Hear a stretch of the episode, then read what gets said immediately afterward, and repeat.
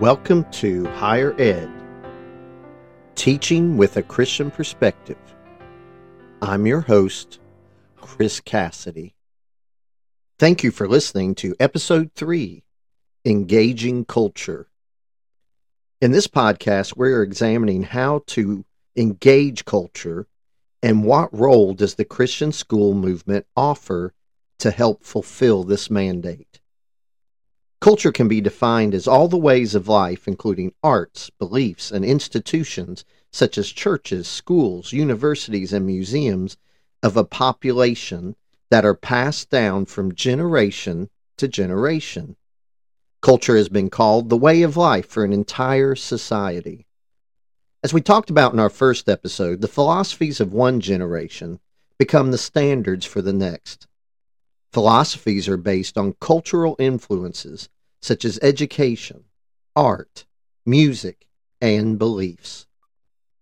To influence society, then you need to set the agenda in these institutions, particularly our educational system.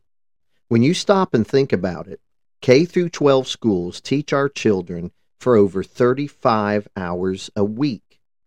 That is probably more time in waking hours than even their parents spend with them, and definitely more than the two to three hours a week a child spends in church.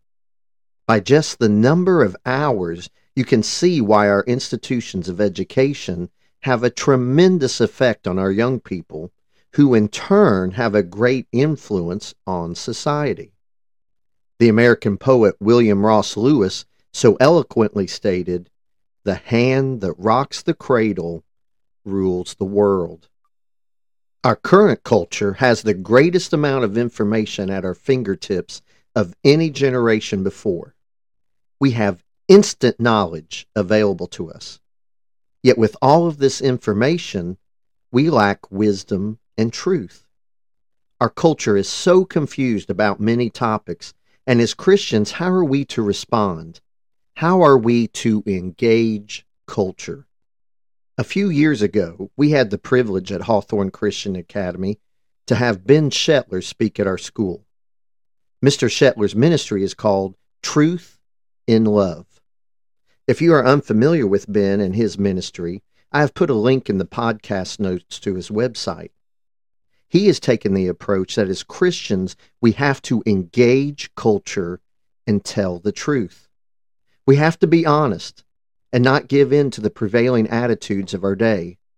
However, we also have to do it in love.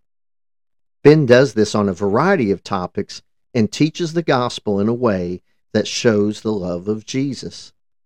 We cannot preach down to people. We must use the example that Paul used in Acts chapter 17, starting in verse 17. Let me read this passage of Scripture to you.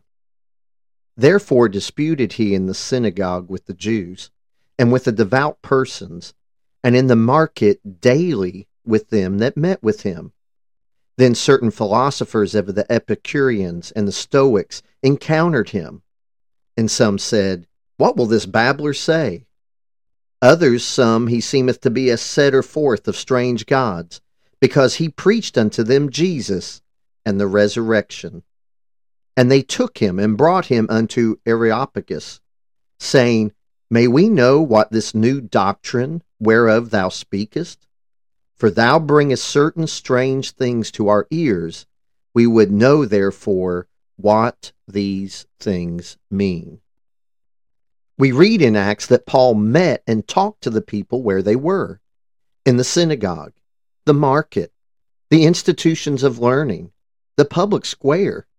He challenged each of their views in the arenas of culture.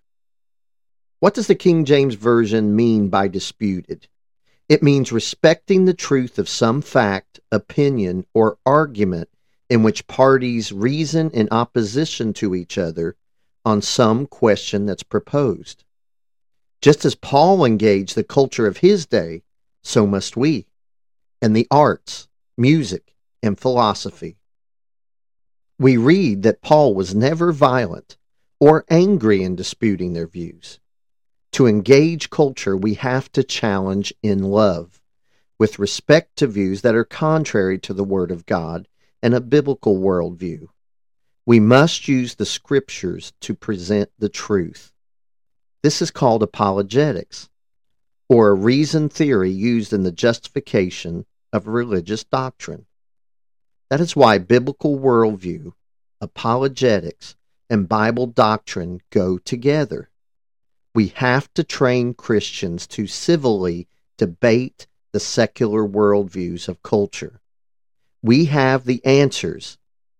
We just have to share them and allow the Holy Spirit to work in hearts and minds. At Hawthorne Christian Academy, we teach all three of these concepts over the course of four years of high school. Our goal is to educate young people to be the next generation of godly influencers of society. Before we end this episode, let us pray. Heavenly Father, we thank you for this opportunity to learn more about your word. We pray, Father, for our Christian schools that are out there listening, that you would encourage them to not give up the fight, to, Lord, create a generation of young people that will engage culture, and to question the secular worldview of our day. We pray, Heavenly Father, that you would help our Christian school teachers and administrators with the knowledge and wisdom they need to stand on biblical principles. We thank you.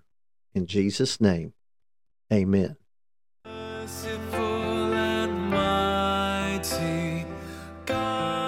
Thank you again for listening. Please be sure to follow and download our podcast on the platform of your choice. This is Higher Ed, teaching with a Christian perspective.